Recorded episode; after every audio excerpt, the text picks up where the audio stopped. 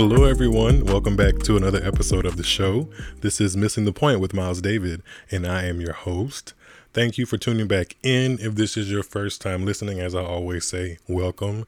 If you're a returning listener, I appreciate you for still rocking with me and enjoying the episodes. I will not talk your ear off in today's intro of the episode. I promise you.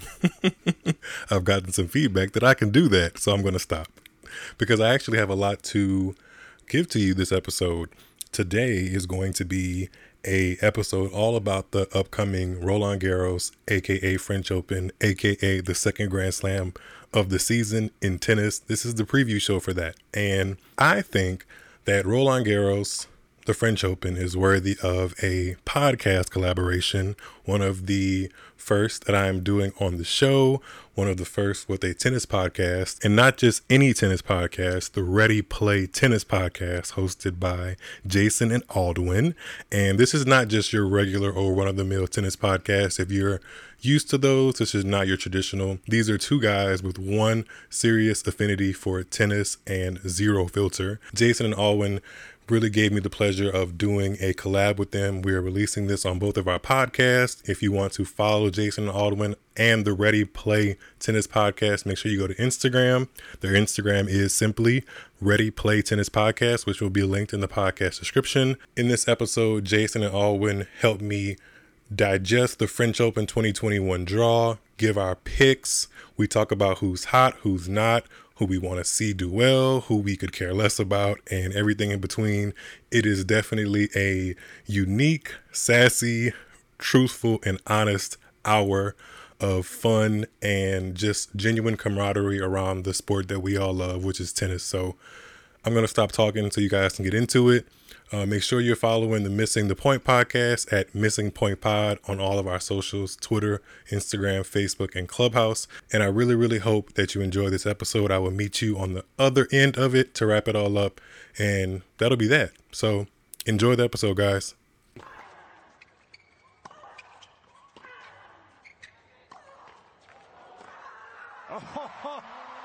Another one for the highlight reel. This is the crossover event of all crossover events. We're here. Miles, David from Missing the Point, and uh, the Ready Play Tennis podcast crew. And for those of you listening on our show, there is a new sexy voice that has joined us. Is it me? Am I the new sexy voice? Correct. You, you know, I was just telling Jason on um, on our tennis trip today. I was like, Miles has the perfect podcast radio voice. He I've does. heard It's like that very once deep and- or twice. Just once or twice. No more.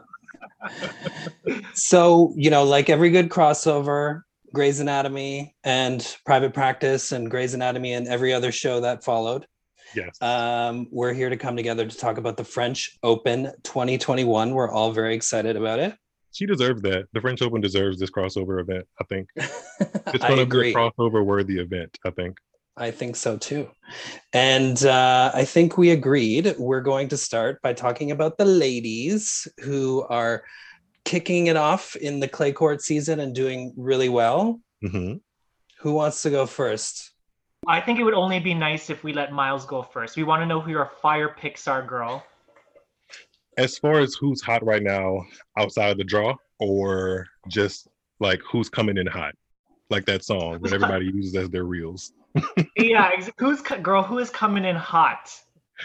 If I'm looking, like if I'm not looking at the draw, which I obviously have, I think that Coco Gauff, just based on form, is somebody that if I was playing tennis, I'd be like, ooh, don't know if I want to play you right now. Um, yeah, you're looking really tough. You just won a tournament. You like have stamina for days because you're 17. It's crazy. right, it's crazy. And you're you're kicking butt and you're in the top 30. So I would be looking out for her. And I probably would be, I don't know if I would be scared. I just know I would have to have my my my game plan really, really tight if I was playing Ash Barty. She just seems like she Mm. is developing herself to get to like I'm setting myself apart in a way, which I think is really, really cool. I don't know if I would have picked Barty to be like the person to do that a year ago, but it's interesting to see. I'd be Yeah. looking at her name in a, in a draw and be like, hmm, how am I going to win this one? the running joke uh, for anyone who hasn't listened to our show, who is listening to this on Miles' podcast, is we forgot that Ash Barty was the number one player in the world You're not all the of only last one. year. You're not the only one. so uh, yeah, I think you're correct. She's definitely the hot player of the moment, and uh, you know, although she, um, you know, lost in the final to Sabalenka, and she, I think she fell out in in Rome. Uh, she's she's one to watch for sure. yeah, girlfriend just won just won Parma. So, you know, if there's any kind of preparation, if there's any better preparation, she's got it. So I agree with you, girl. Miles, Gauff is definitely one to watch. The only problem, I mean, we're going to get to this later when we talk about the draws, is that she's in the very first quarter Mhm. with Yep. Ash. So that's going to be kind of a tough situation for her. Tricky. Um, I want to know what you girls think about this girl. So we talked we talked last week about Spanish player Paula Badosa. She was the winner in Belgrade. Unfortunately, Ana Konjuh had to um, retire in the final. But you know, this is as Jason and I mentioned, this is the Spanish player that really no one's talking about. But she seems to be doing probably the best out of all. I mean, she's doing better than Mugu on the clay. She's won 13 out of her last 15 matches. And, um, you know, no one's talking about her. And I always feel like, you know, there's a girl in the draw that's like, no one talk about me. Like, I don't want any press. That's a perfect segue, actually. right. And I think Paula Badosa can do some things, to be honest. So she's my informed player for the French Open. The only thing that I haven't been able to get on board with is how everybody says that she reminds them of Maria Sharapova. Haven't quite Hmm. haven't quite seen that one yet, like myself, but apparently it's a thing. So Hmm. you know, go Badosa. I mean, the other informed players are obviously Sabalenka. Mhm. Um, you talked about her in your Madrid episode. You know, she she's balls to the wall with her ground strokes. She she has one note in uh, as we've discussed on our show. She's just all out. You want to Um, smack the shit out of everything she. Yeah. and then you know Swiatek won Rome, and she is the defending champion. So she is definitely one to watch. And she served up some delicios bagels to um, Pliskova in that final. Poor girl. Thirteen points. Thirteen points. She honestly got whooped so bad she just went to Instagram and posted like a little thumbs up selfie. Hey, like I'm all right. I'm okay. That's good. I didn't Yeah, get 'cause- bruised too badly. what do you all feel about Muchova? You know, another, I tried to kind of in the preparation for our crossover show today, think about like not the obvious girls that we would talk about. You know, we talked about Ash, we talked about Swiatek, Sabalenka, but Muchova is a girl that has had a couple of really good wins. I mean, she beat Barty at the Australian Open, and I think she took out Osaka at the Italian Open. She took out And- Osaka in Madrid. Madrid, Oh, it was yeah. Madrid. Okay. Mhm. And so, you know, a lot of people, I, I guess, you know, because Naomi is such a big name and such a top seed, a lot of people felt like that was an upset. But this girl is Hmm, like, you know, Yeah. okay, That's a, let us know. when I saw that matchup in Madrid, like just going back to it, I was like, oh yeah, put a little asterisk next to it because Muchova is a player that likes clay. She only has one WTA title, so she's not like a huge, alarming megastar where like the more than average tennis fan would know her name. But she is friends with that actress randomly. There's an actress that she's really friend, like she's really good friends with, and I can't think of her name. I've seen it on her IG. I can't, you know what? Let me take a look real quick to see. Yeah. Yeah. who looks like- so uh, a little bit of a spoiler. Muchova's in my list Of people of, to, of you ple- know, of people to Hmm. watch. mhm. you know and i think one of the players that we talk about a lot on our show who is in that rate in that category of like under the radar um, but is has consistently won matches through 2020 was elise mertens yep. Mhm. She's always Ooh. like my little silent, like get there and get them girl. She just always is there, you know. I, I Mhm. really enjoy her, and she just seems like a sweet girl. Did you find out who the uh, actress was? I did. Rebel Wilson. Yes, yes, Ah. yes, yes. They were Rebel Wilson was in her box at the 2019 or 20 yeah, it was her 2019 US Open. I remember the commentators like making a little thing about it, and I was like, that's so interesting. And I really enjoy Muchova's uh eyebrows. They're really, really good eyebrows as far as You mean like gonna have to got check 'em eyebrows out. Yeah, no, they really are. I don't know like what she does or how she does it, but every time I watch her, I'm like looking at her brow. Like her tennis is like secondary next to her eyebrow, which is such that's such a me thing to focus on. God, So- that's really that's really gay. Oh my god. two That's two okay. We're other a gay podcast. two other players that uh, can be in form. One can just be in form out of the blue, even though she drops out of tournaments all the time. Bianca Andrescu. uh, uh, It dawned on me today that y'all, she's not even 21 yet. Yeah. That's no. it's kind of insane to me, but also scary that like she's developing this aura or like reputation for being a girl that can just drop out of your tournament or not even show up. And she's not Mhm. even 21 yet. It's not like she's been on the tour for even four years yet, you know? But Mhm. when you see her play, you have no choice but to be like, oh, this girl is like, she can play some tennis. Like, Yeah. you just have to see her do it. That's it. she has to be there to do it. In um, was it? It was Strasbourg, Yeah, right? That she- Strasbourg, was it, yeah. it was in Parma. Oh, it was in Strasbourg. Yeah. And um, I was like, okay, you know, this girl looks really good. She's setting up for a ball. She's moving nicely. And then again, dyed her jokingly, yeah, colored her hair, gives her. She gave. She got a nice chop. It was a nice Um, bob, a nice jet black bob. I enjoy that. nice. Actually, I'm pulling a Bianca Yeah, today. yeah. I was saying you're kind of giving, you kind of giving the But I was like, you know, okay, great. And then last week, jokingly, I said on our show, I'm like, okay, well, where is this press release that she's gonna, you know, withdraw from the Strasbourg tournament? And lo and behold, less than like 12 hours later, she did. And she claims that it was an yes, thank you, air quotes. big She air claimed quote. It was an abdominal strain, but I don't rec- recollect her saying she has had abdominal issues within the past six months. So it's what is it? Just like It just adds, it adds to the drama and like overall confusion that is Bianca Andrescu, and I think she like revels in it a little bit. Honestly, she like Mhm. enjoys. Some, like remember when? Okay, I don't know if you guys remember this, but this is like peak WTA kind of messiness that I enjoy sometimes. it can Remember be when- messy. Remember when uh Bianca played Kerber in 2019 Miami, and then at the, Oh, at the babe. handshake, she was like, "You're such a drama queen." yeah. Yeah. At that moment, at that moment, I really thought Kerber was being a little bit of a hater because Kerber had lost to her twice.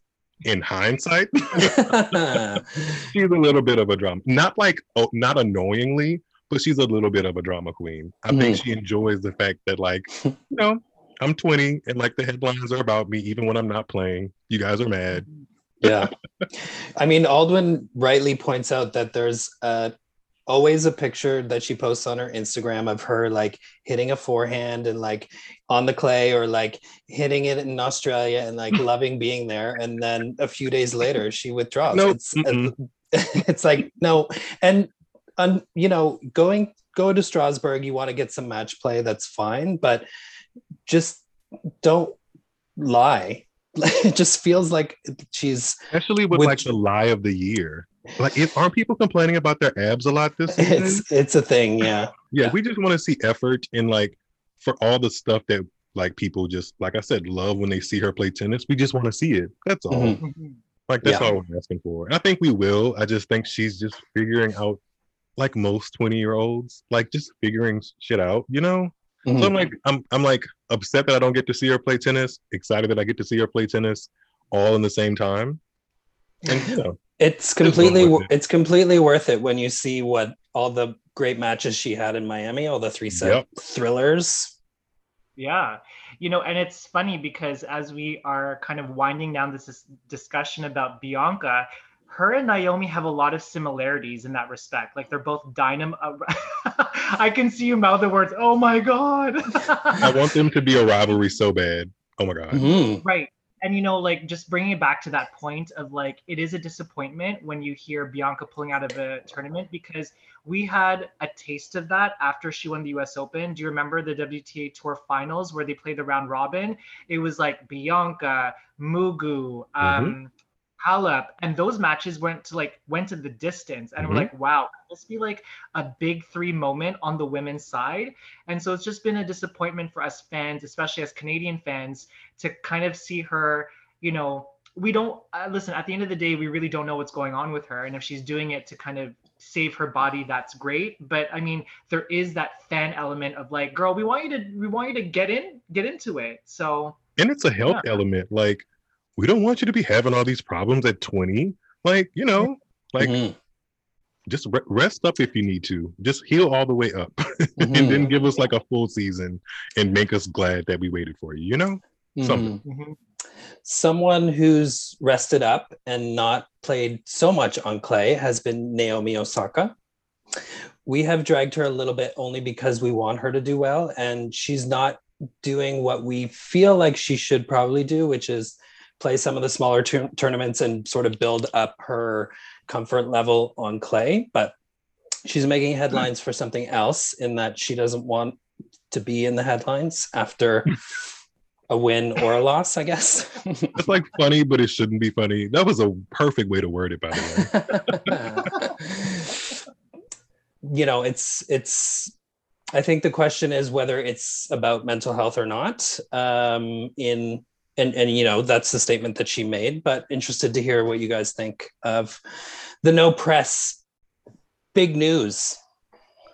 when I read it, like when I read the statement about her not doing press at all for the French Open this year, I kind of like gasped in a way, but also was super proud of her for making such a bold move for her. Um, I didn't read it as like a call to action, like, oh my gosh, we should like never do press conferences again.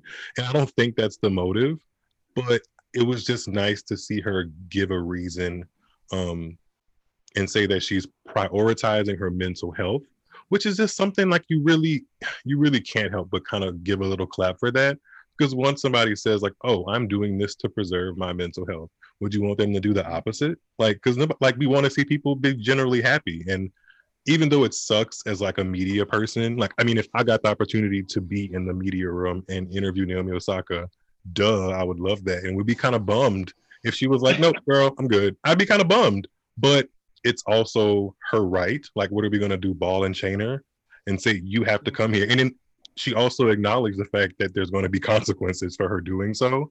And she'd like to see the fines go towards like some kind of organization that helps with mental health advocacy or something like that. But I could also see how people are totally conflicted in their feelings because Mhm. sports talk, especially one of like conversations with the athlete, just kind of let us in more. Um, but at the same time, some of the questions they ask, I'm just like, come on, like, so it's it's feelings all the way around. But at the end of the day, I just land on I'm proud of her because she's like, at one point, the girl barely opened her mouth, and I mean, like now she's and she's still not necessarily talking loudly. She's just kind of doing it with her action. So I okay, I I really had time to think about this and you know, I when I think about her saying that she doesn't want to do any press, I immediately think to players that don't have the luxury of saying I don't want to do press. You know, like we've been fortunate enough Jason and I to talk to a couple of players that are not as highly ranked as Naomi and they don't have the luxury of being fined for not doing press. So, you know, when you talk about um, um, fairness for everyone on the tour, I just think it's, you know, I just, I don't think that it's appropriate for her to say that I'm not going to do any press because of her personal mental health. Well, that means that you're undermining every other players, uh, all the other players out there that might be going through a mental health struggle that have to do the press. You know what I mean? And so it be, it it creates this kind of hierarchy that I don't think is fair. And you know, in the same vein as Bianca pulling out of tournaments and not giving the fans really what they want, you know, I don't I don't necessarily think that Naomi's decision to uh, not have press is something that she. I, I think that's something that she thought out, but I don't think that she really understood the ramifications for what that means to other players you know so you know listen at the end of the day we should call a spade a spade this girl is making bank she's getting oodles and oodles of freaking money and now you're going to kind of bite the hand that's feeding you i don't think that's fair so like i you know, I also think that like if she has, you know, if she has mental health, real mental health struggles, she can take that, you know, that Yonex sponsorship that she's getting, that like multi-million dollar sponsorship, and hire herself a doctor. You know what I mean? So I that that's I, that's what I feel, but I do see how, you know, you know, it is courageous to do something on your own, but you know this has been a really kind of crazy topic that spawned a lot of um, oh my god in like just two days like she just did mm-hmm. this on instagram like two days ago and people have yeah. just like they've it, it has i don't want to say the word triggered but it's made people have a reaction because she's such a huge star in the world not even just tennis like people that don't follow tennis that that harshly or or vividly know who naomi osaka is you know? So. Mm-hmm. Like my okay sorry before we go on to jason because i really want to hear what jason has to say like why could she not go to a press junket after a win or a loss and say listen i'm just really not feeling it today. Could we like i'm going to answer certain questions others i'm not. You know i don't understand why there w- there couldn't have been a happy medium instead of just completely excluding press altogether yeah, I mean, I think, you know, Aldwin has talked about this on our show, how the press conferences are ridiculous sometimes. you know, we um, harken back to the final with Naomi and um, Jen Brady, where Brady was asked the question, you know, what, what do you think makes Naomi Osaka so great? Which is kind of a weird question to ask after a final. just lost to her. Yeah, like, yeah, she's amazing. I love yeah. her to death. That's yeah, not what you're like, going to hear her say. Yeah, it's like, you know, what do you think Naomi's shit smells like? Do you think it smells really? It, it's what it like. It's kind of that level stupid, but people have to ask those questions. But I think you know maybe there's a point where you can say, you know, there before you start this press conference, just so you know, um, if I'm not comfortable with your question, I'm not going to answer it. Uh, and I'm going to ask you to move on to the next question. But I do think, you know, there's a responsibility to the sport that she is the highest paid athlete in uh, as a female. She's the highest paid female athlete in the world. And um, I kind of agree that, you know, 10 minutes in the press room, you know spend a couple thousand dollars on a um, psychotherapist or a sports psychologist similar to what iga has talked about doing um, and that will help you recover from the 10 minutes of torture of really of really stupid questions in the press room. I think it's just something to keep an eye on i guess to kind of wrap it up in a way but i'm all for her you know just choosing what she needs to feel like is her piece even though there are some implications and like just stuff that comes along with that. I'd rather just see her happy. You said it just like Venus Williams tweeted her or something. Venus Williams like, "Girl, you do you." yeah, yeah. you do you, girl. Like, I mean, everybody's not gonna like it, and who who could? Like, everybody doesn't like everything, you know. So, yeah. I just hope that she doesn't. What I don't want to see is that she just stops press altogether.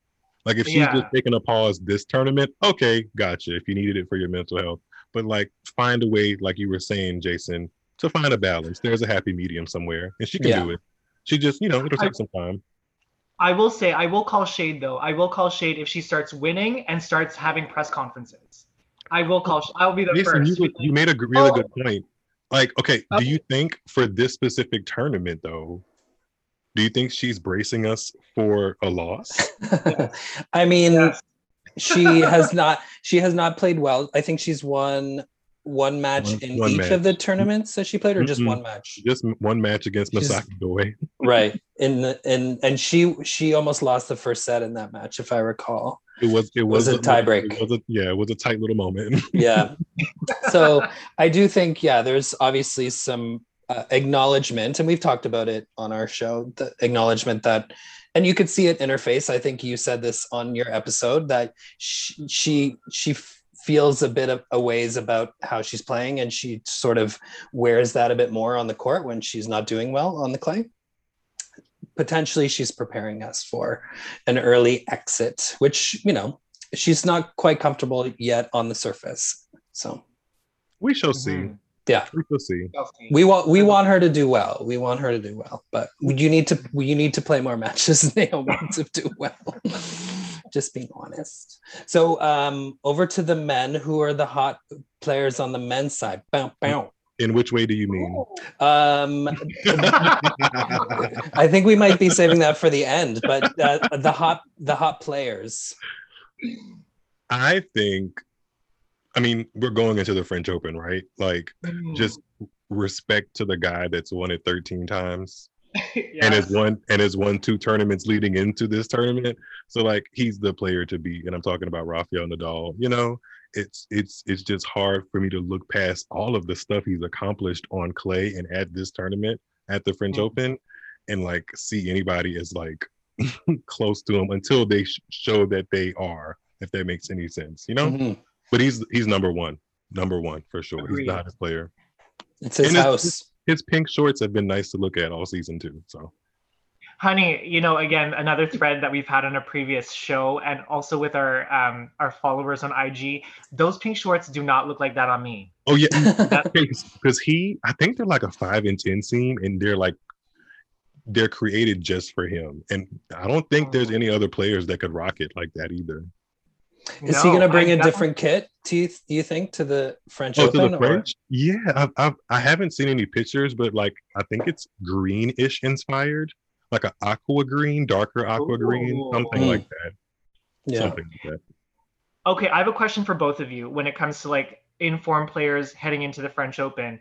A, what do y'all think about my ex-boyfriend Tsitsipas? Okay. B, what y'all think about Zverev? Because you know she she did a little sun sun up in Madrid. What do you think about Both of those them- two? Both of them are on the bottom half of the draw, right? I'm pretty sure. Uh, yes. yes. both of them have a legitimate shot to get to another Grand Slam final for sure.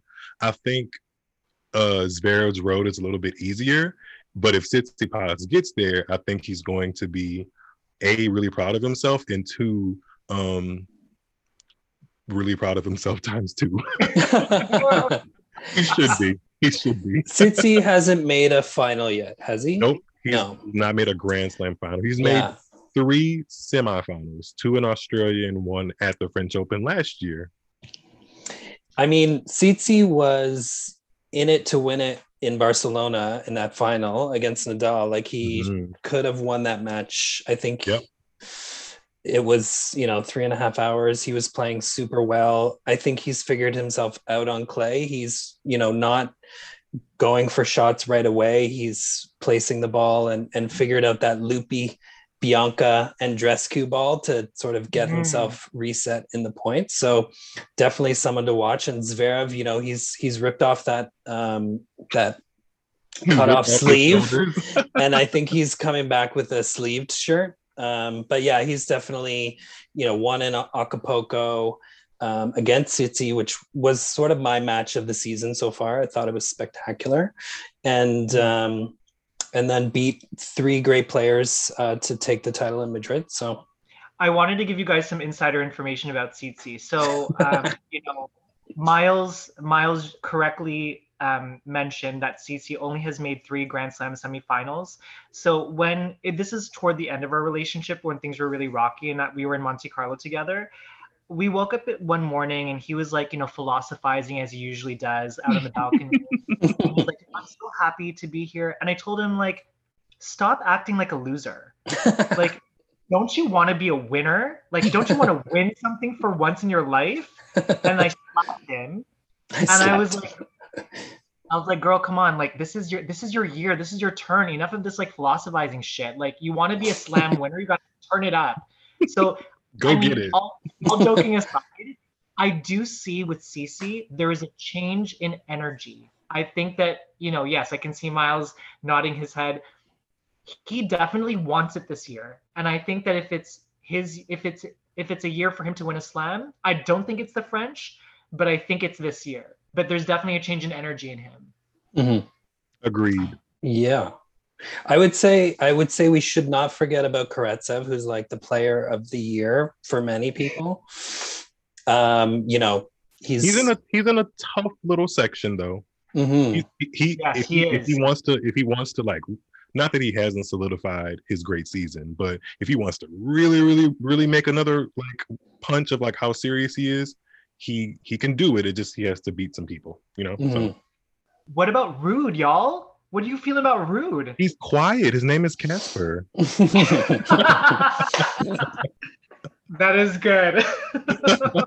I really enjoy him though. I really enjoy watching him on clay. I really enjoyed a lot of his matches leading up to the French, and I'm interested to see how like he takes the momentum because this is like the first time he's been seated at a major. I think this may be the first time because he's at a career high. And this is the first wanna- time to be seated.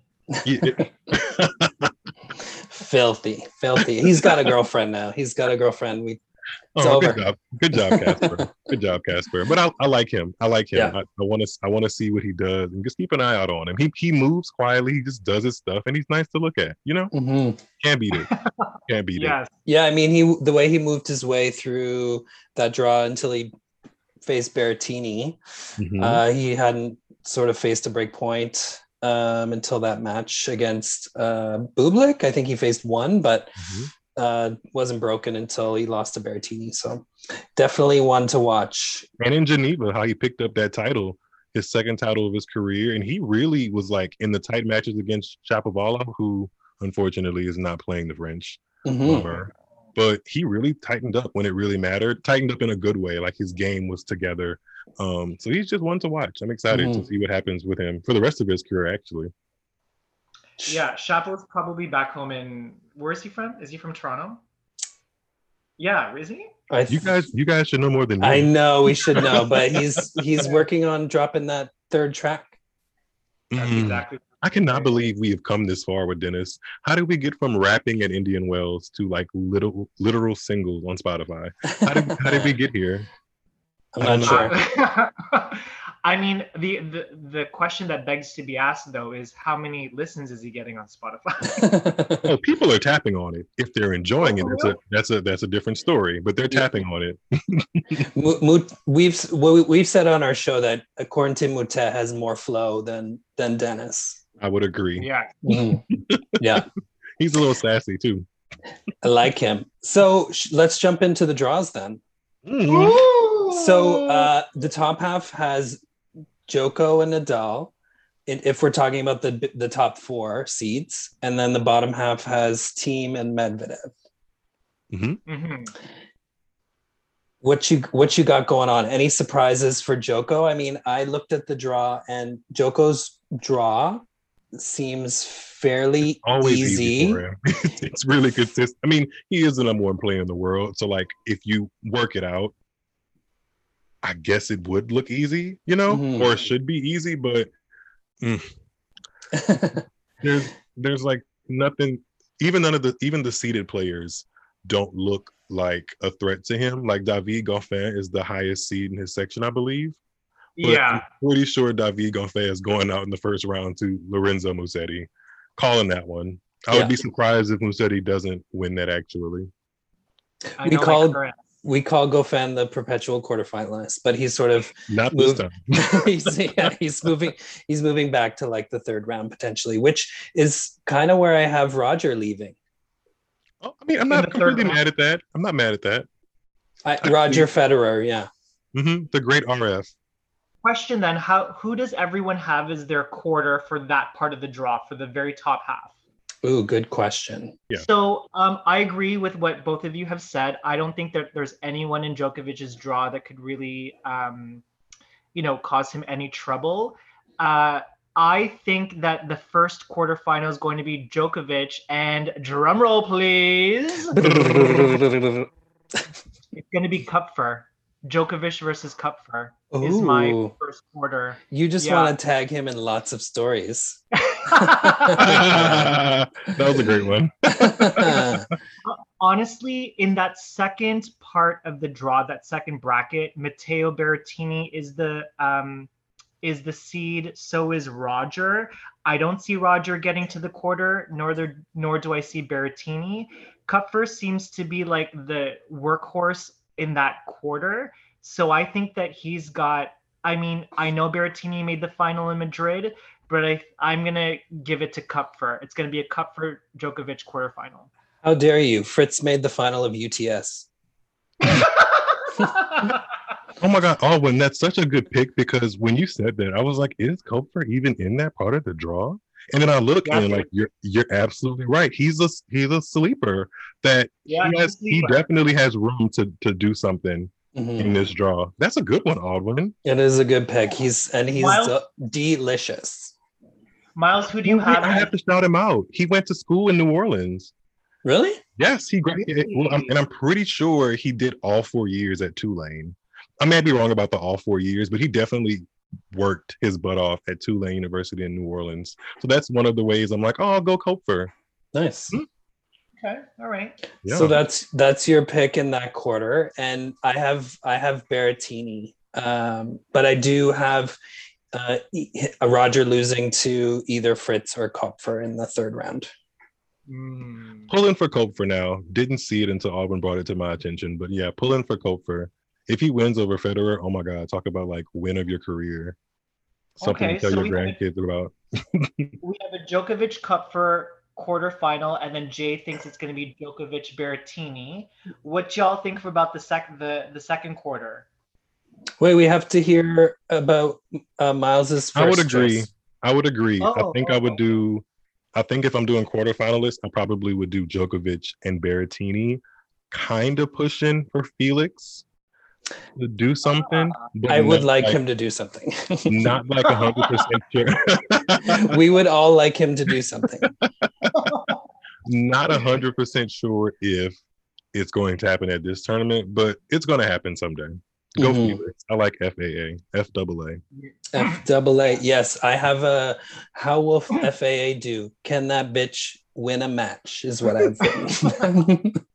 Who does he have as a first round? It's FAO versus Seppi. Oh, Seppi's like you know, she, she's been there, done that. She's like you know, tired girl. She's gone. She's out of there. so the the second part of that half has Nadal. Mm. Which can I just say it's so unfair that he's seated number three.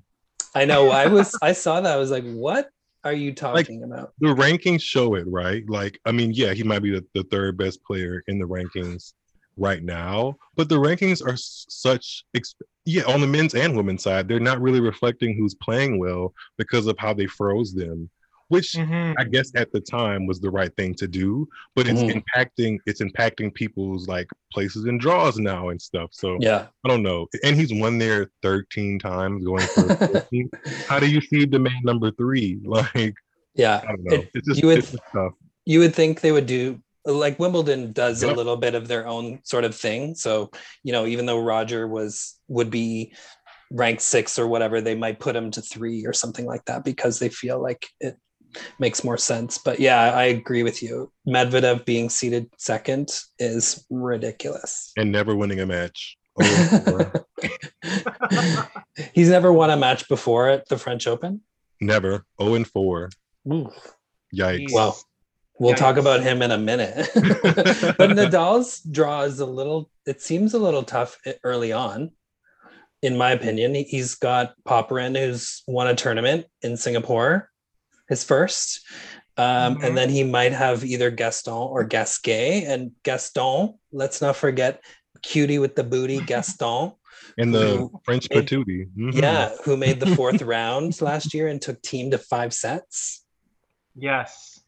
And then in the third round, he could play Cam Norrie, who made a final, Sonego, who played well in Rome, and Lloyd Harris, Yeah. who's like gone deep in multiple draws.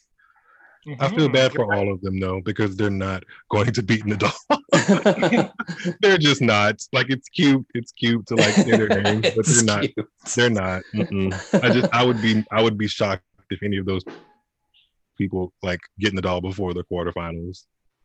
Agreed. Yeah, I, I mean, like they're they've done well in their their respective tournaments, but Nadal's the guy. I mean, even Sinner, who's in this part of the draw, is like the one to kind of look at. But I think Sinner's still a year, maybe even two years.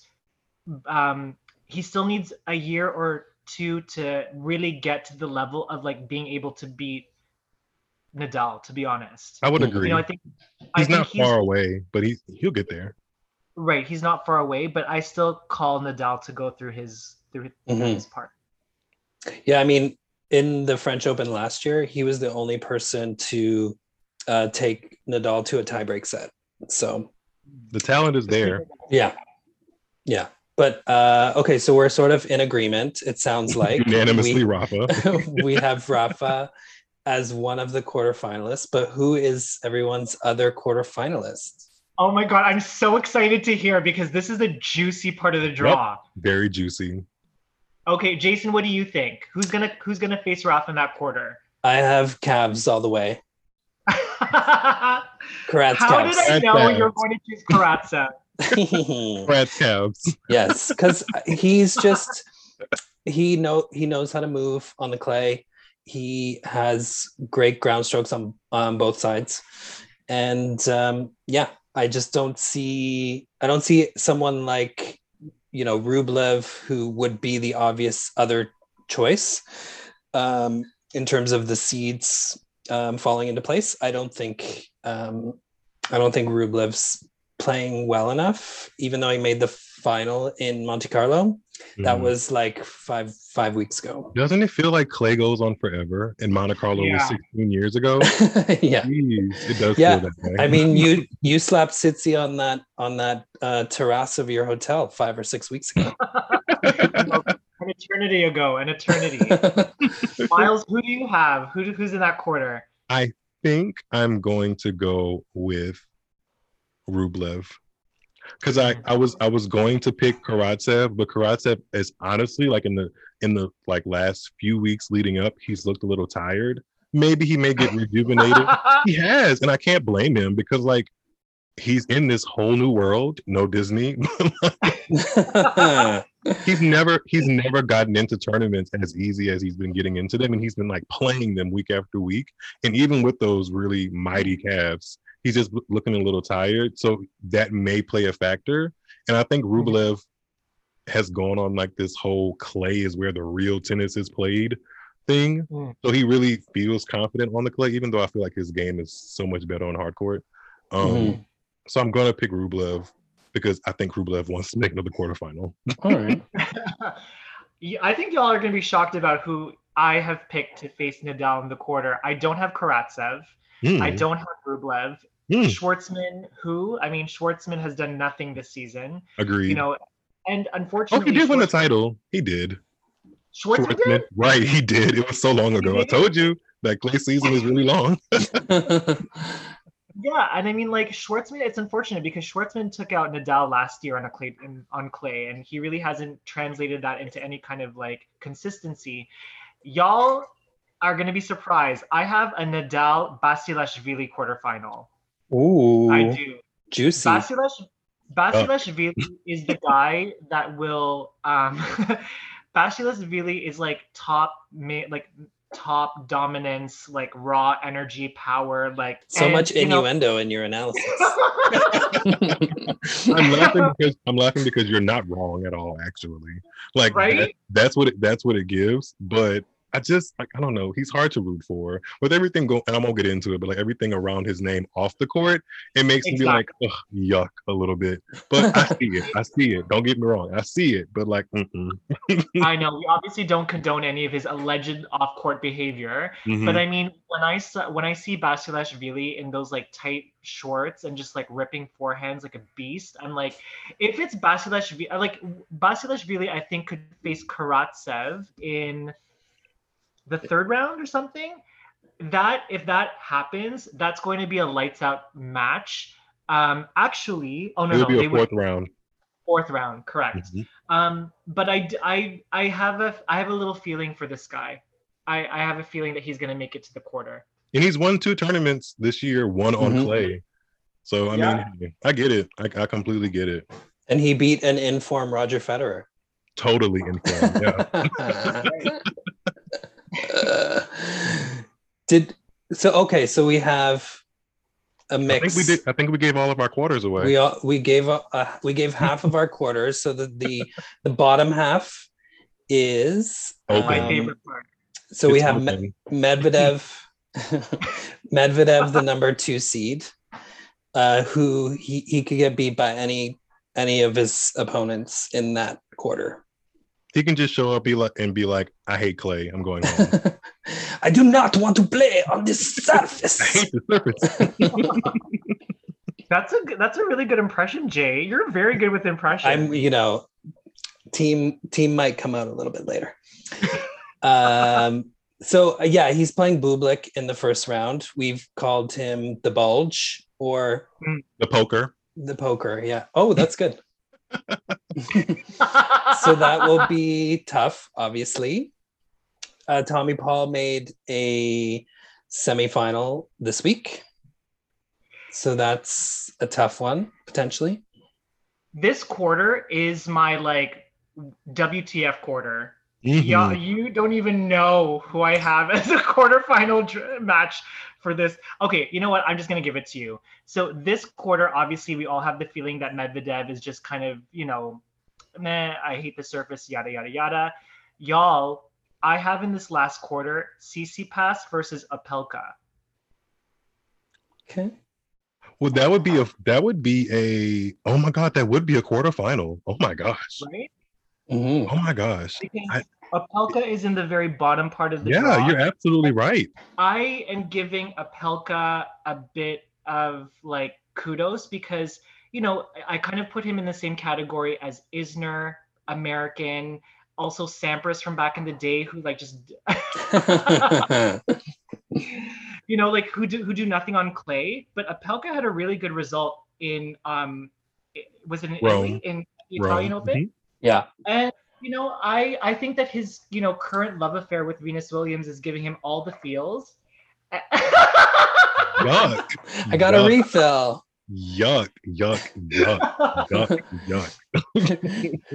W- w- you, you Opelka's not doesn't give you the feels, even though he's dating Venus. Anti feels. Is that confirmed yet? Have we confirmed that? We, we haven't. Has People Magazine put that in publication? It was on page six of the New York Post, apparently, right, Aldwin? Yuck. I just I, I love Well- Venus way too much for me to believe. Like I can see how that's her type, but Yeah. mm-mm, Venus. Mm-mm.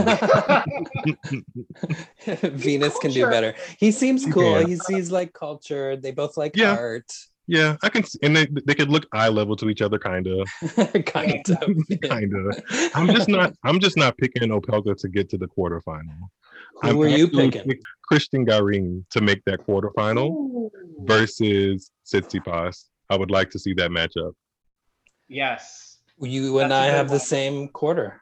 Really? Mhm. What is it about Garin that you guys are so uh, like about? So he's like Karatsev calves junior. He has really nice calves. He does. And he's already he's won a title on clay this season. He beat Medvedev in Madrid, which like I mean, if you look at it, is not like some huge event. But Right. he did beat Medvedev. He's he's in Medvedev's section. He probably will beat Medvedev again if Medvedev wins a match. Um, and I just I think he's really comfortable and getting comfortable in his position of like being a top 20-ish player. And I think this is his, his time to shine because he's like you said, that quarter is so WTF. He might be Yeah. the one that comes out of it. hmm And I think I so I have the same quarter as you. Uh, the one player who, um, if you've listened to the Ready Play Tennis podcast before, you know, I think is boring as f, but we cannot discount Milos.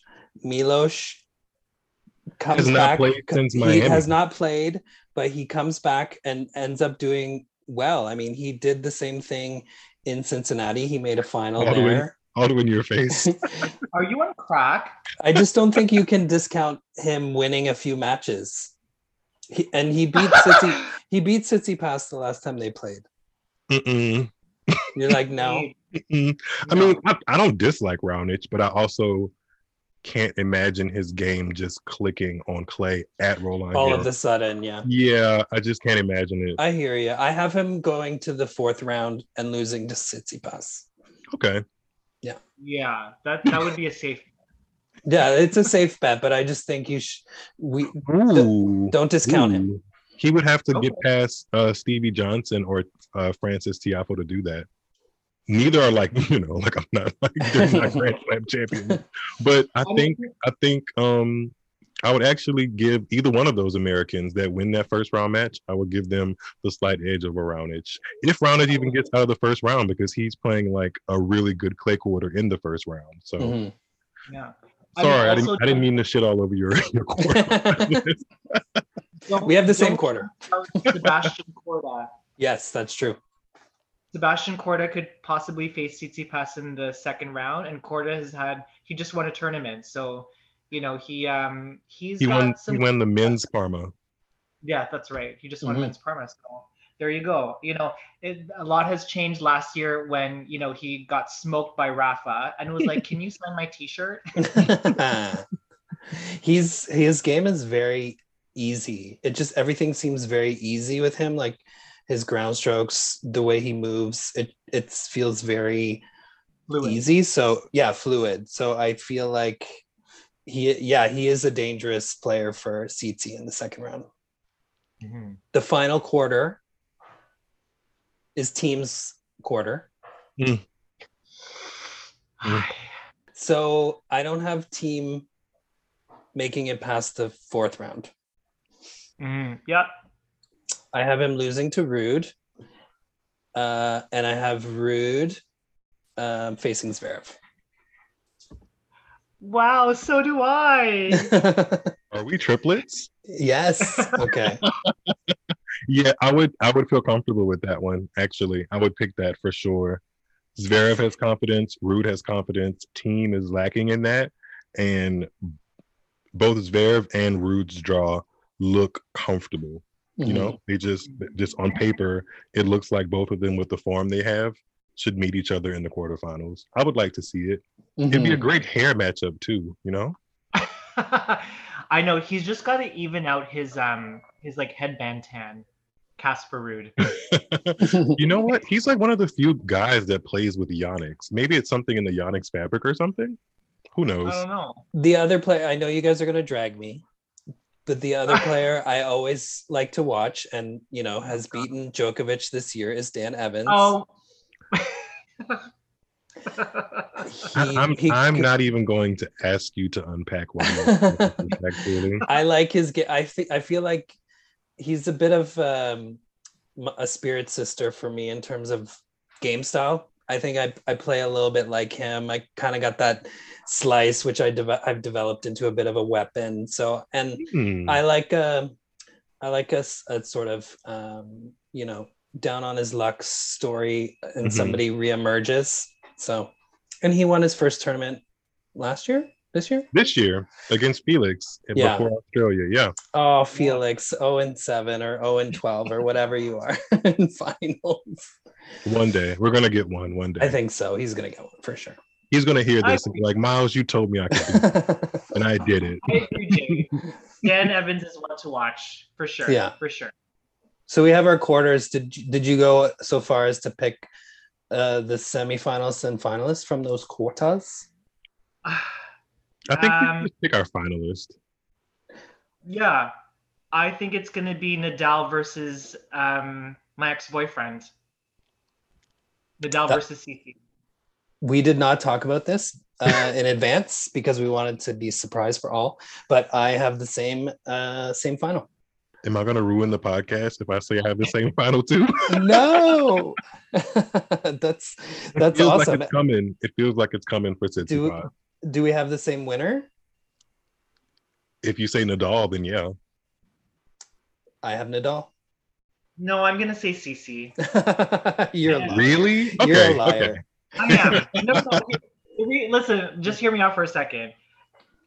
Historically, I mean, this is what tennis rivalries are made of, right? You get beaten uh, to a pulp on multiple occasions. You know, you're disgraced in Barcelona. You had match points. I'm telling you, Tsitsipas has something to prove. He's like put this like nice guy philosophical um, character away, and he's hungry. You know, especially seeing Thiem and Zverev um, contend for a Grand Slam final last year. He should be part of that equation, and I think he's starting to feel a bit left out. So I think that this is his time to really step his pussy up. I'm not mad at a pussy step up from Tsitsipas. I, I would be cool with that. I'm just not against Rafa yet. I don't know. Part of me is just like, okay, let Rafa get his 14th. Maybe you can get it next year because he's only 22. You know, he's going to have a chance to win a French Open again. And his draw is not like a piece of cake. But if he if he wins it, super kudos to Tsitsipas. Mm, for sure. So Yeah, we we got two keep- Nadal's, one CC. Two Nadal's and a Tsitsi. It sounds like a Starbucks order. that sounds like a teaser. Um, okay, should we jump to the whim women? Yes. Yes. Okay, so we have the top four seeds are Barty Party, Osaka, Sabalenka, and Kenin. Poor Kenin. Poor Kenin. Poor thing. Oh, She's having some like legit real daddy issues. And you know, it, it happens. It, it it happens. It happens. she should be the one saying, I want no press. Yeah, honestly, yeah, you have a point. You have a really good point.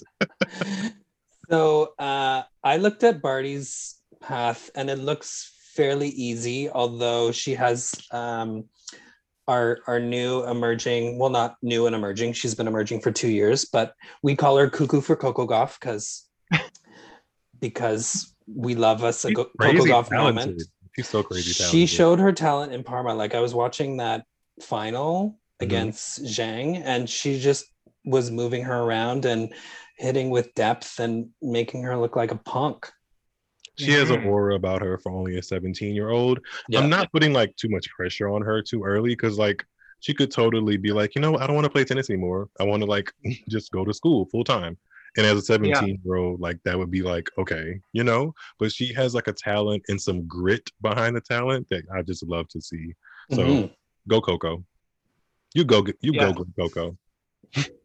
in that quarter, there's a third round All American encounter with Coco and, and Brady potentially. I like that match. That's going to be a juicy one. I would have given Brady happening? more of a shot, but like Brady hasn't had really good clay court prep. Like I think the in She that beat part of Venus. the sorry, she beat She beat Venus.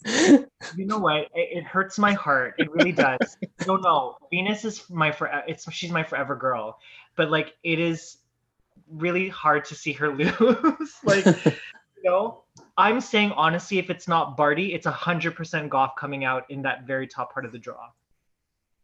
Yeah. Should we pick our quarter for that part of the draw? I'm saying for that first quarter, it's going to be Barty versus Muchova. Same. Barty versus Muchova. Yeah, Hardy I don't versus think Muchova. You know what? I am going to go on a, and I'm doing this out of just my heart having a moment here. I'm going to go. I'm going to go Barty versus Sloane Stevens. oh, Oh, how dare you pick Sloane to beat Carla Suarez Navarro in her final French Open? How dare you? Mm, sorry, Carla girl. I'm so sorry. I know you've been battling a lot, and it's good to see you on the tour. But I think Sloane is putting together some stuff, like just one foot in front of the other, and this could be like a reemergence. I would not be mad at that at all. So I'm picking Sloane. You know what, She may- Miles? I'm not. may or may not make me regret this, but you know, whatever. No, but I'm not. I'm not kidding you. Just in the same way that I felt like there's a change in energy with Cici, I felt like Sloane had a, obviously had a bit of a slump. But her clay court results, even though she didn't really go deep in any particular tournament, you can tell she's really putting in the foundational work. So I wouldn't be surprised either, if, you know, former French Open finalist, if she gets into that quarter. okay. That's let's go to the other half, uh, other quarter of that half. Kenin. Mm-mm-mm. Yikes. the tears. She so she could play Ostapenko. Well, she plays Ostapenko in round one, and Ostapenko made the semis in. Ostapenko won it in 2017. That's true. Yeah. We're all we're all sadly remembering. but she she played well in uh, in Rome. She lost to Pliskova. hmm and then Pegula is playing well, and so she would go up against her in the third round. So I don't really see her um, getting past that third round. no. I No. think if I'm picking somebody to come out of that section to make up a quarterfinalist, it's probably going to be Sakkari. Ooh. We love us some Sakkari I think, Yeah. because it rhymes with daiquiri. Which I love. there are some juicy matches though in that quarter, There- like there really Sakkari. Sakkari and Mertens in the third round, Mugu and Sorribes Tormo, who I love watching her play. It's just Oh my god. I every you. freaking ball back. I just Sorribes, love it, love it. He's he's been aptly nicknamed on the GLT um, message board as Cerebes Torment. Oh yeah, she would torment me if I was playing her. I'd be like, "Oh my Yeah. god, girl, can you miss, please? Can you please miss?" of all the matches she had with Bianca in or all the matches that Bianca had in Miami, I thought hers with Sorribes Tormo was the best to watch. It was just torture because you know Bianca wanted these points to end, but she Mhm. couldn't. She couldn't. She was picking the right spots to pull the trigger and, and like 30 ball rallies. So Jason, you have who coming out of that part of the draw? The Kenin part? I have Mertens and Iga. Mertens versus Iga. Yeah, no, that does not look like my quarter. What does your quarter look like, Miles? I'm gonna go Iga versus Sakkari. Babes, we're totally not vibing on this one. Really? I'm gonna say, uh, listen, I'm gonna say that in the Kenin part of the draw, um, obviously Kenin is not going to go very Sorry, far. sorry, girl. I'm gonna honestly, I'm gonna say that it's going to be JPEG. It's gonna be Pegula. You know why? Because she's the girl that like she's so consistent that she's gonna give everyone a nightmare. And I think that she's gonna go up against Mertens, and it's gonna be a tight one. But I think JPEG's got the mental fortitude to really take it into the quarter. Um, in the other part of the quarter, I know Swiatek is like the easy choice, but I think that Mugu has been, you know, like boiling with anger of like, why, why am I not doing as well? Ugh. And I think that she is gonna take it to Swiatek, and she's gonna be like, you know what? I should have won that Australian Open. I'm not gonna let it happen to me a second time. So she's gonna Hmm. take it to that Polish teenager. I wouldn't mind that story at all. You set it up so well, Aldwin. I would love to see it. I really would. I'd love to see it. well, you've you've you've picked your round of 16 matches, which I had those matches, but I just had the different winners. Ah, okay, Peg- cool. Pegula versus Mertens and Muguruza versus Swiatek. Mm. Yeah, That's a nice section of the draw. I'll be I'll be having all my eyes on those two sections. for sure. Yes. All of those matches will be good though. I think we're in a For good sure. That's a nice little section. I know. I kind of want uh, Sakkari to get through because I have a bit. Well, Jason and I both have a bit of a crush on her, on her coach, who's been like watching our IG stories. Tom Hill. He's a cute little snack. I have to go research that. Yeah. Miles, get into it. He's really Don't worry. cute. Don't you worry. I will. so the bottom half we have uh Sabalenka hmm and uh Osaka. Which quarter do we want to talk about first? I like how we did it before, where we did the number two seeded quarter. So Gotcha. Naomi, we've already discussed her woes on clay, her clay woes. I don't see her getting past Badosa in the third round. Those is gonna be like beep beep. Who got the keys to the Jeep? exactly. The, and the juicy matchups, obviously, Bianca. Bianca's in that section against Anisimova, so we'll get a rematch of Miami. And Mhm. Podoroska, who made the semis last year. yes, What about her? She's playing Bencic in round one. that's a little bit of a popcorn match. Like Yeah. it, it, Yes. it might even get like a Suzanne Lenglen kind of court kind of vibe. I'd like Yes. to see it. Podoroska, like she's not like overflowing with confidence, but hopefully she has one of those, oh, I'm back at the place where I really did good at Mhm. kind of vibes, you know? Yeah. Bencic is having just um, nightmares all over the place. She lost to um, Mladenovic. At, I forget which tournament. I think at the Italian Open. She's not in form. She doesn't Like, have she's big looking- match energy to me. Bencic, she doesn't have enough big match energy. BME. Yeah, I don't. I agree. I don't see her getting through that. I think um, in that quarter where Bianca is, the girl that's going to come out of there. Who did I choose? Guys, this is it. My quarter is Badosa, the very bottom part, versus Kudermetova. Okay, I can see that. That's my quarter. If I had it my way, like of course the seedings, I would love to see Bianca versus Naomi on clay. I just feel like both of them don't come in with enough stuff under their feet to like really make it happen. So I didn't pick I didn't pick that to happen. So I'm gonna go with um you guys probably won't guess this one. I'm gonna go with Kanepi versus Ooh. Cirstea. Okay. Are you? are you Wow. I'm, I'm I, I may or may not be. I may or may not be. Kanepi, you guys call Golf Fan like a perennial Grand Slam quarterfinalist. That's what Kanepi is. And Cirstea, she just made the final of Strasbourg. She won Istanbul. I know I'm reaching for a limb here, and she's been to a Grand Slam quarter before, and I think it's at this tournament. So yeah, something might happen in those parts of the draw for Hmm. sure. Babe, I am not in. I am not in disagreement with you. I was gonna mention Cirstea as a dark horse for exactly those reasons. I thought she was gonna win her win her second title against Krejcikova today, but she is really putting some shit together. So you know what? Cirstea is a girl to watch. Agreed. Mhm. I haven't watched much of her play until I decided to watch the Venus match, and she's she's crisp. Very. Mhm. Mhm. So we all have a little bit of a different look for this section because I, you know, al- although we've dragged her, I have Bianca. Oh my I, be- god. I have picked Bianca, and I have I have her facing Vondrusova. Are you? Oh my god! Yes. What? Vondrusova has been out of nowhere, but she lost to Swiatek last year, and the year before that, she was in the final, which aren't bad results, you know. I guess.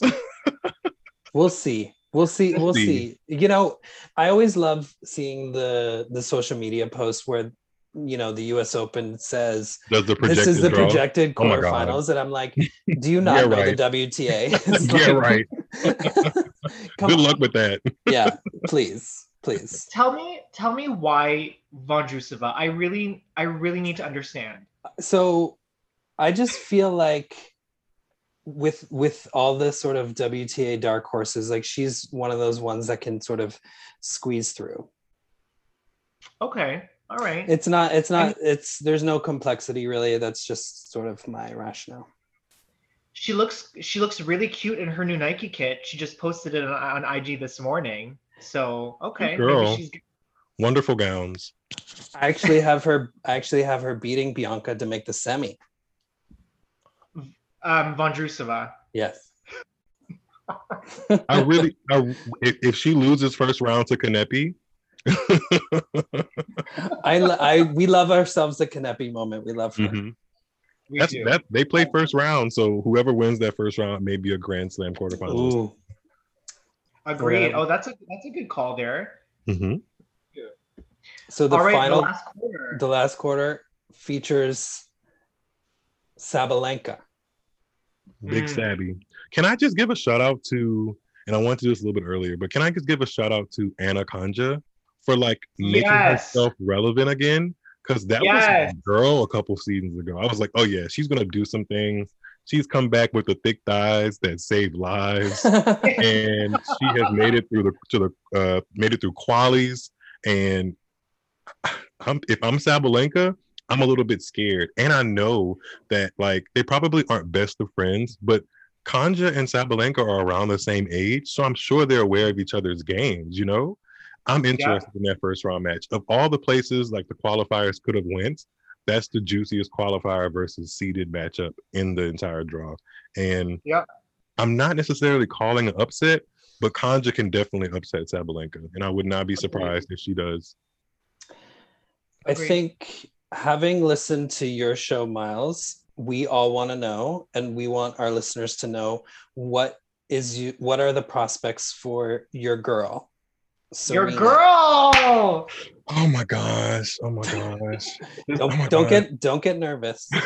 I am nervous because that's my girl, and everybody knows it. take a take a deep breath. I just can I see her coming to her quarterfinal, like or out of her section. Yes, the matches against Kerber and Kvitova worry me, but I feel like uh, a really good in her form Serena can handle those two those two girls. Um, Yes. Great great champions, but I feel like a, a good Serena beats them. You know. Um, Yes. I just could know handle it- Kerber at the moment. Just saying. I'm just I'm just I've- super nervous. I've only played five days and I can handle Kerber. Yeah, Kerber. he's Kerber's on retirement alert. Poor thing. I just I just I have to see Serena do it for me to pick her. And I can't believe I'm, I'm in that position in my fandom or super fandom of hers, but I have to Mm. see her to pick her. Um and it's it's it's just it's just tough. But I do think she's going to make it to the quarters to face Pavlyuchenkova. Ooh, you, you're picking okay. Sabalenka to go out early. Yes, only because Sabalenka has proven herself to not. She has balls. Don't get me wrong. They just haven't shown out. Like the big Kahunas haven't shown out at the Grand Slams. Would love Mhm. to see her prove me wrong and like get past a, a Grand Slam fourth round. But until I see it, kind of similar with Serena. Until I see it, like you know, I don't pick it. Mhm. Who do you got, Jason, Aldwin? what did- so that quarter, I mean, look, we're looking at okay, if I'm looking at Sabalenka's part of the draw, I don't see anyone that can take her out. I mean, our girl, the girl that we interviewed, Leylah Fernandez, she faces Potapova. You know, I Love we love her. We love a good Leylah moment. We want her to do really well. But Sabalenka looks like she's the most um, prepared. She's shown the most kind of, she's had the most results this season. So I'm picking her to be in the quarter. Um, and honestly, sure, you've got Williams, you've got a couple of Grand Slam champions, Kvitova, Kerber. Um, you've got Danielle Collins, who's, you know, who can do some damage but I'm putting my money on Serena to come out of that part of the draw. I think it's going to be a Williams Sabalenka rematch. I would like to see it. Yeah. Mhm. I see that. I think? Serena, obviously, she's someone who historically works her way into tournaments. So she, unlike many other players, she can work her way in and then be in top form come the quarterfinals. So uh, I I appreciate that. You know, she hasn't had a lot of match play, but she she can get there. I do have her losing to Kvitova. I love in- Kvitova. in the round of 16. I play like Kvitova. Do you? Oh, Yes. and uh, you're also a lefty. hmm Mm. Ooh, I'm with- I I'm here with- that. I'm here with two lefties. uh, and uh, another lefty who I have making a breakthrough, uh, who the we already mentioned, is Leylah, but she I'm is going. so glad you guys interviewed her. I love that episode. I really did. Oh, that's nice. Thank you. She's she's super cute and super just mature for 18 years old. Um, but she I think she's gonna I I do think this will be her breakthrough and she'll make the fourth round, but she'll lose to Sabalenka. So And she's I- won French Open Juniors here. Mhm. So yes. she's she's cool with the clay and at Roland Garros. yeah. Yeah. You know, and uh, we didn't even mention this, but like, look at this juicy first round match up of former Grand Slam champions Azarenka versus Kuznetsova. Throwback. I have an upset alert beside that. Throwback. I you think that Kuznetsova is going to take it over Vika? I mean, Vika hasn't played a ton lately, although she's always posting herself training with Mouratoglou at his academy and, you know, showing her son raking the clay. Uh, Yeah. but Kuznetsova is always dangerous. She's a dangerous floaty. Yeah. Mhm. Yeah, Yeah. she is. She's won it before. She knows. That girl knows. So, who's who's your winner? The whole tournament. Yeah. Oh my gosh, man. I, I yeah, I, I feel comfortable with saying this. You go first Go then. Okay, I will say that the semi is going to be Mugu versus Barty. Mugu's going to go into the final. The bottom half is going to be Sabalenka versus Badosa. Sabalenka will go to the final, and I think Mugu will beat. It'll be like um, you know, like hard court U.S. Open, but on clay. So it's going to be the battle of the bashers. Big Mugu babe tennis. Sabalenka. Big babe tennis, and I think Mugu is. I I give it to Mugu. Ooh. I do. Yeah. I um, have Sabalenka in the final as well against Barty. So we're going to get a three-peat of this rematch. But I picked Sabalenka to win her first slam. Wow. That's good. I think I'm going to go with Serena Barty. Ooh. That would be Oh, juicy. And oh my god, I can't believe I'm saying this. hey, if you if you predicted here, we will be able to replay it forever. I know, and Serena's gonna be so mad at me when she like listens to this because I don't, I, I yeah. don't, I don't have her winning that final against Barty. Oh. Even Oh though my- we've just said that she gets into form by the quarterfinal. I've seen it before. Hmm. Yeah. We've talked about it on our show. I want her to prove me wrong. Yeah. Don't get me wrong, but like, People, uh, Miles. I was just gonna say, players don't fear her the way they used to, like four or five years ago. So that's that's super fair to say for Mm. sure. I Miles, I just I've said this on a previous show before, but Serena is in the category of legends. And just like Steffi Graf, who in the, you know, in the sunset of her career, all of the stars aligned for Steffi to win that French Open in 1999. Serena is going to have her tw- believe me, she's going to have her 24th. I don't know if it's the French Open. It would be great if it was the French Open, but she is going to have her fairy tale ending. Uh, but we'll see. So I she could make the final. All the- all- you're right. Tennis has a way of like the the real true legends. s- Some out, some outliers, but the real true legends go out great. Mhm. And Yes. I, I think she's worked. I think she's put in too much work and has helped the sport along so so much. Some that some of it has to come back, and she's gonna you know really ride off into the sunset. It just may not be this tournament. I would agree with that. as as the oracle of all things Serena, what what are your feelings about like the pressure she feels After now at podcast that you should, yeah. Oracle of all things Serena with Miles David. yes, What- yes. what's your feeling about the pressure she has because i mean i think you know you if you watched the serena documentary which i'm sure you have you know the pressure that she felt to get that serena slam and then she lost to um what's her head vinci look at me look at me um but i wonder like obviously she's been chasing 24 now she's made four finals and not done it what do you think about like that the pressure that she has or is she able to like let it go I think she's trying her best. Um, and that's all she honestly can do. She's juggling a lot. Like being a tennis player, being a mom. I was just watching a YouTube clip of like an interview in Rome, and she said she hasn't even spent 24 hours away from her daughter, which, like, I mean, she's a toddler. Who could expect her not to? And she's so cute. Olympia's so cute. it's just, it's just not easy to balance that motherhood, being a global brand that she is, and execute every single day on the tennis court and do it seven times to win a grand slam. I think mm-hmm. We're we're needing like a like you said with Steffi Graf, all the stars aligned kind of moment.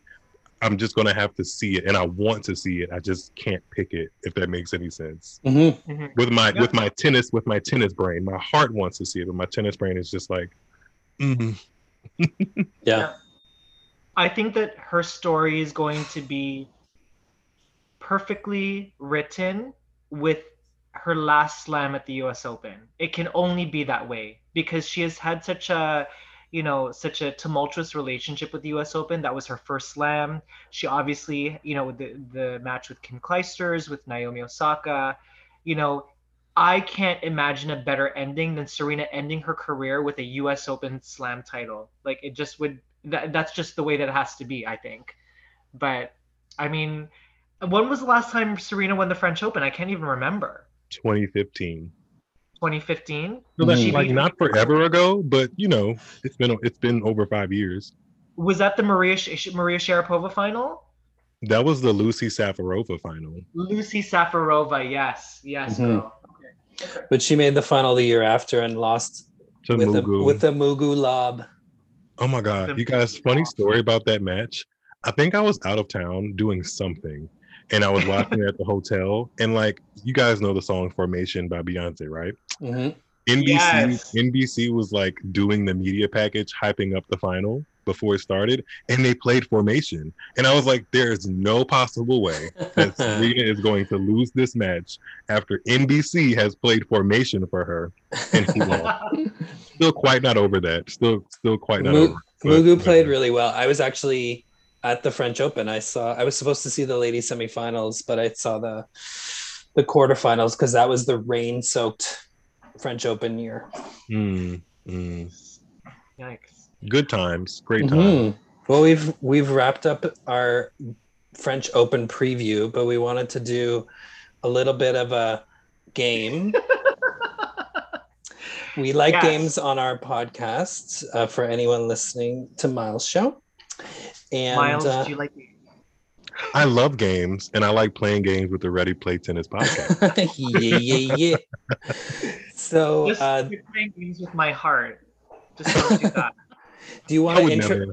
So, uh, whenever we interview players, Aldwin always intros the game. So, I think Aldwin, you should intro the game. So we are going to play a game called Who Would You? ATP WTA, WTA French edition. Okay, French Open, anything French. And so what we've done is we've each created two questions. Um, a who would you question where you have to name either an ATP or WTA player that you would like to do this particular thing with. The deed. And um, again, it's in the theme of um, the French Open. So I'm going to start with my first question.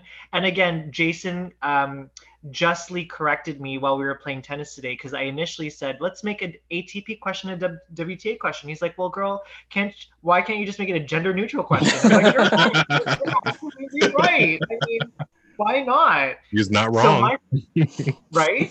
So my first question is, um, who would you take on a shopping spree with on the Champs Elysees, which is the famous street in Paris where all of the very expensive boutiques are? Who would you take with you on a shopping spree? My answer is very easy. I'll let Miles go first. oh dang! I wanted you to go first.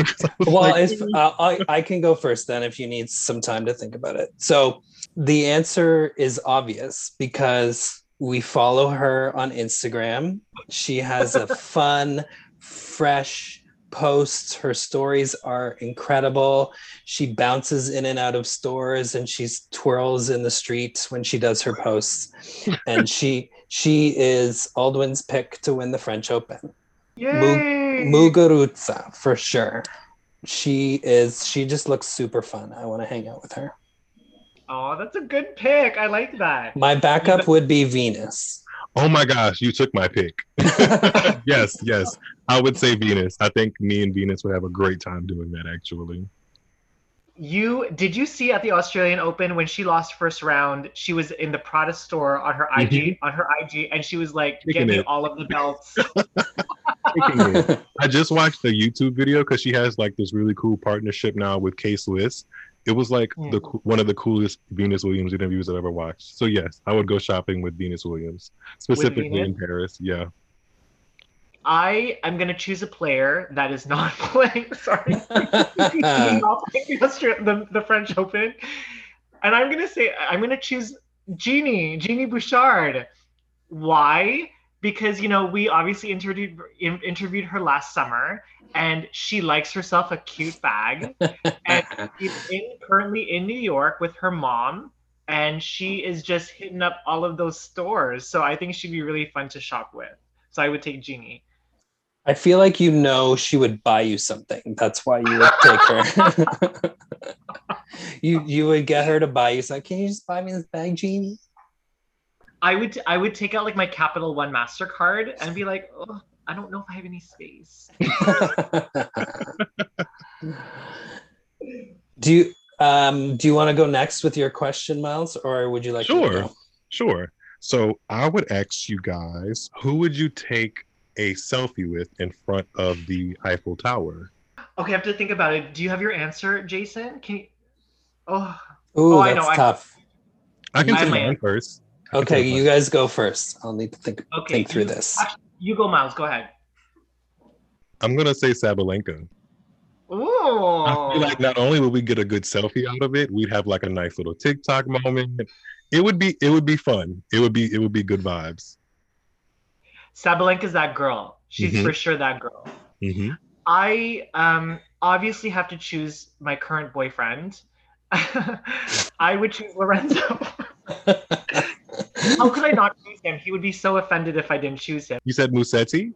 Musetti, Lorenzo Musetti. I mean, he's been just blowing up my phone during this entire Zoom call, being like, pay attention to me. I'm like, even working right now. So I mean, he would definitely my current boyfriend.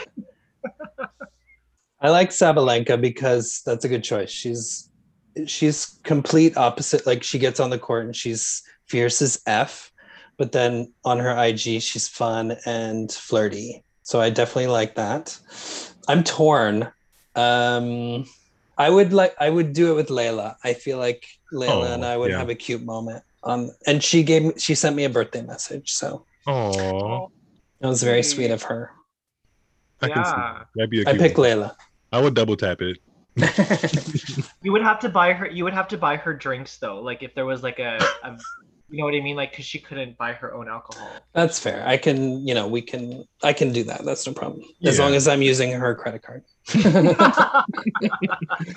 um, who would you play a set with on the Roland Garros court? Am I expected to win said set? It, let's let's say you're picking the player based on you would you think you you think you can win a game from them. I think I can win a game against them, and I'm going to play them in Roland Garros. that might be too hard. Just pick a player you want to hit with for uh, for a set. I got my answer. Go ahead. Uh, so based on Jason's criteria, who I would want to play a set with at Roland Garros, thinking that I could get a game off of him or her, Benoit Paire. I mean, he'll be on. He'll be like complaining. He'll his his mind will be in the Maldives. You know, but I'll, I can for sure get a game off of him. Light up a smoke.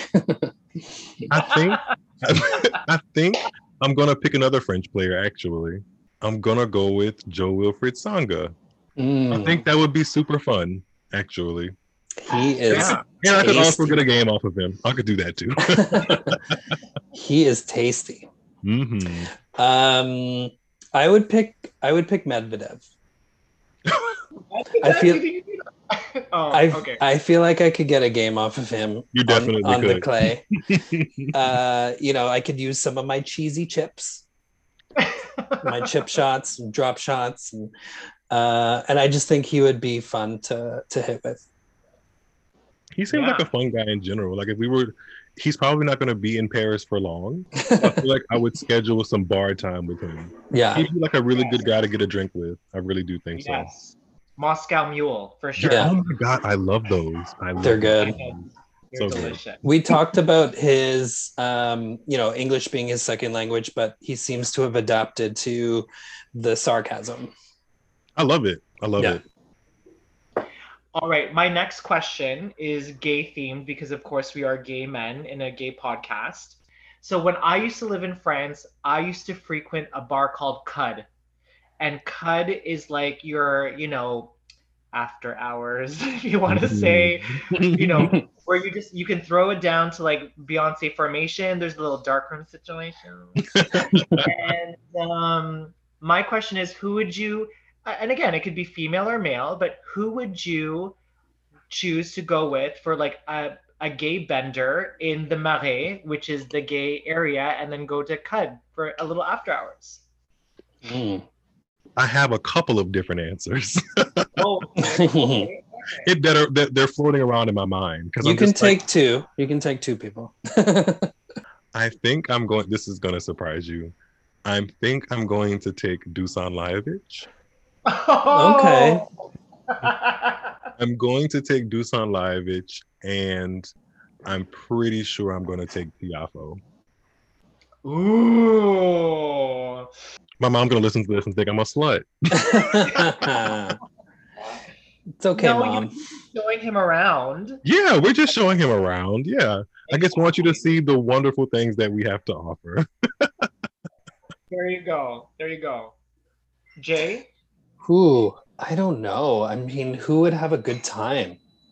I, I gotta feel like um, Bethanie Mattek-Sands would have a good time. I feel like I gotta take her.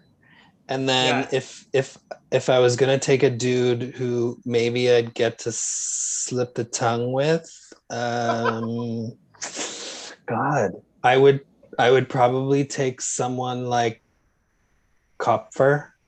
Mm, Not bad Yes. choice. Not a bad choice. He's cute. um, yeah, I'll stick with that. Good choices. hmm Yeah, I like I like Koepfer for you. That's for sure like the right choice for you to make. Yeah. So I thought about this question long and hard. Um, Long out- and hard. exactly, definitely not soft. Um, uh, if I was gonna have a girls' night out, hundred percent, I would take Madison Keys and Sloane Stevens. We would we would go to the, a couple of bars. We'd have some pre-drinks. We just chat about all of the girls, all of the tea. Then we would just like kill it on the dance floor at Cud. So Madison and Sloane, and um, I mean this. Ha- this understanding that I'm currently dating Lorenzo Musetti, but like the other person that I would take is who Jason would take, Dominik Koepfer, because I mean he's on my radar. That's a good one. I like Dominik Koepfer. yeah, he's cute. I enjoy him. Okay, my final question before we get to Miles's uh, is who would you share a baguette with? Your baguette. You can take one. you can take it however you want. I would share my baguette with Hubert Hurkacz. Ooh, Oh. that's a good He seems, one. like- he seems he seems really sweet and caring, and and Yes. he would like to share. He bring that Polish sausage too. That's good. Aldwin? um, who would I share a baguette with? I'm thinking automatically of a person that's probably really hungry. Like, can anyone think of a someone that's like that needs to have a sandwich? a player that needs to have a sandwich? yeah. Hmm. Um, I'm gonna say, I know. I'm gonna say Anett Kontaveit. Not I like she needs- her. I like her. Not because she needs to have a sandwich, but she does a lot of like food posts. hmm So she's like very about like like food foodography. Yes, food I like aesthetics. I love it. Yeah, I like her. Mm. Good one. Great pick. So Kontaveit's my girl to share a baguette with. I see myself, you know, setting up a little blanket um, in front of the Eiffel Tower, which many players have done this past week as they prep for FO. And um, I would do it with my favorite player of all time. That would be Juan Martin del Potro, Aww. because he's okay. not playing anymore. Hopefully he comes back, but We do miss What do you that mean? he's not Potro. home? well, he's Not- injured still. He he's Oh. like he's like um, a porcelain doll. Yeah. uh, that that that's who I would share my baguette with. Hmm. Are you guys ready for my question? Yes. Yeah. Final the fi- less final question. So there's been a there's been a small theme of Beyonce in this podcast, and I'm gonna Mm. bring it on home with this one. Okay. so, like Beyonce and Jay Z, who would you shoot a music video with in the Louvre Museum? Ooh. Ooh, that's a good question. I have my answer. Daria Gavrilova. Oh, Why? Daria is about that social media platform game. She's active on TikTok. Uh, she's so funny on IG. I don't know that she necessarily has like the rhythm to do a music video, but she definitely has enough character and personality to like make an impression. So I would say Daria. Daria is my girl. She's fun. Hmm. I would pick. Uh, uh, and speaking of IG games, I guess I would pick Heather Watson. did you see her braids? She showed she showed her braids. Yeah, that was cool. I, I I just think she would do a good job. And then, who's the Italian player who really stopped playing tennis until she she just spends a lot of her time modeling on Giorgi, Instagram? Camila Giorgi. Camila Giorgi. I think she would be hot in that Beyonce video for sure. Good choice, Jason. Mhm. That's good. that is a good one. I think I would go with because she has a music video experience. I would go with Serena. She would she would have she would have the hookup Steve and get us in the Louvre and wear nice outfits. I think. Mm. And if there was a guy, I probably would go with Felix, Auger-Aliassime. I feel like he would be, he would know what to do in the music video. He would know. Mm. Not Denis, who actually has rap songs. Maybe we could like do an outro with Denis rapping or something. Yeah, there we go. I'm su- Aldwin. I'm surprised one of us didn't pick Vika because she has like 400 TikTok dance videos on her phone. And her own podcast that's popping. hmm Yes. You know what? Vika, I think a Vika Daria Gavrilova moment would be really cute. I mean, Vika is also like her social media game is fire. So yeah, definitely be part of that video. That was a good game. That was fun. This whole thing was fun. It was great to do a French Open preview and do a, a crossover event with uh, Missing the. Point podcast and Ready Play Tennis podcast. We're like missing the point and ready to play it at the same time. Exactly. Yeah. Yeah. So, I know.